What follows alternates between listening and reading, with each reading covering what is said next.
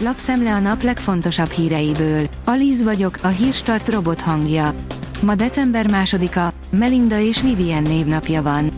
Úgy tűnik, hogy novemberben megállt az élelmiszerek árának emelkedése. A 26 ezer forintos bevásárlásunk egy hónap alatt 26 forinttal drágult. Az éves infláció 54-ről 49%-ra mérséklődött. Fordulat ez vagy csak megtorpanás, áll a G7 cikkében. A 24.hu oldalon olvasható, hogy kiparancsolta idős izraeli utasait az autóból egy bolt taxis Budapesten, a cég titkolja, mit lépett. A társaság kivizsgálta az ügyet, megtette a szükséges lépéseket, de nem árulja el, mik ezek. Lubic Szilvia nyerte a nőknél az Antarktiszon megrendezett ultrafutó versenyt, írja a 444.hu. Majdnem 200 kilométert futott embertelen körülmények között, menet közben azt írta, hogy már mindenki megbánta a bűnét, hogy benevezett erre az őrületre. Hiába a benzinhiány, új kúthálózat jön Magyarországra. Piacra lépett Magyarországon az Orlen csoport, összesen 143 hazai töltőállomást vesz át közölte a cég csütörtökön, áll a startlap vásárlás cikkében.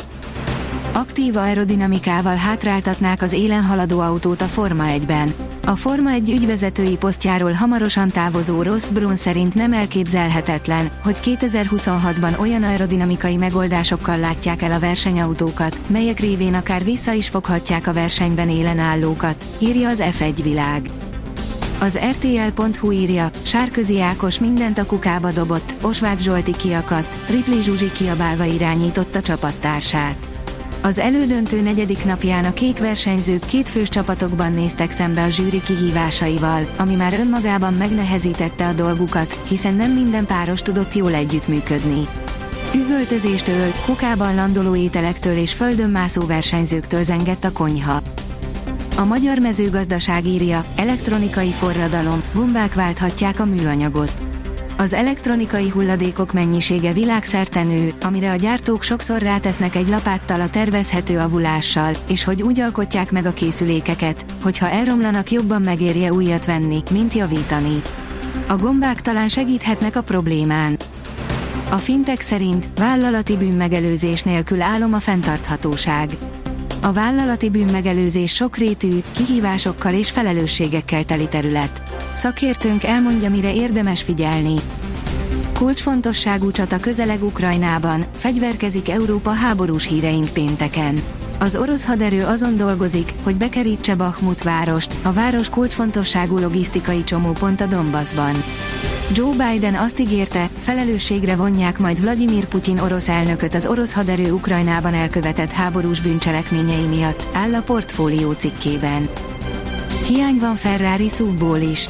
A Ferrari átmenetileg nem fogad új megrendelést a Puro Zangszúvjára, ugyanis annyira nagy a kereslet, hogy egyes ügyfeleknek két évet is várniuk kell az autóra írja az Autonews, áll a napi.hu cikkében. A hvg.hu oldalon olvasható, hogy vitézzé avattak egy államtitkárt, miközben a cím használatát is törvény tiltja.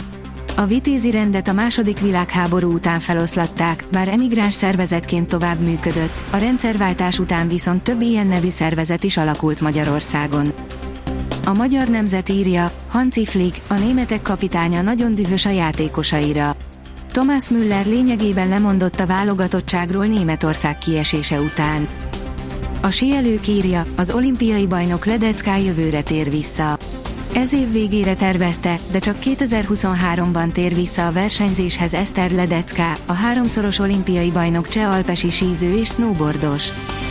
A Dunántúra hozhat egy kis téli hangulatot a mediterrán ciklon, írja a kiderül.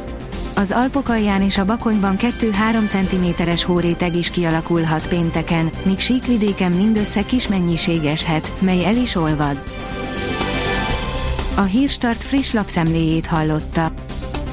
Ha még több hírt szeretne hallani, kérjük, látogassa meg a podcast.hírstart.hu oldalunkat, vagy keressen minket a Spotify csatornánkon, ahol kérjük, értékelje csatornánkat 5 csillagra. Az elhangzott hírek teljes terjedelemben elérhetőek weboldalunkon is. Köszönjük, hogy minket hallgatott!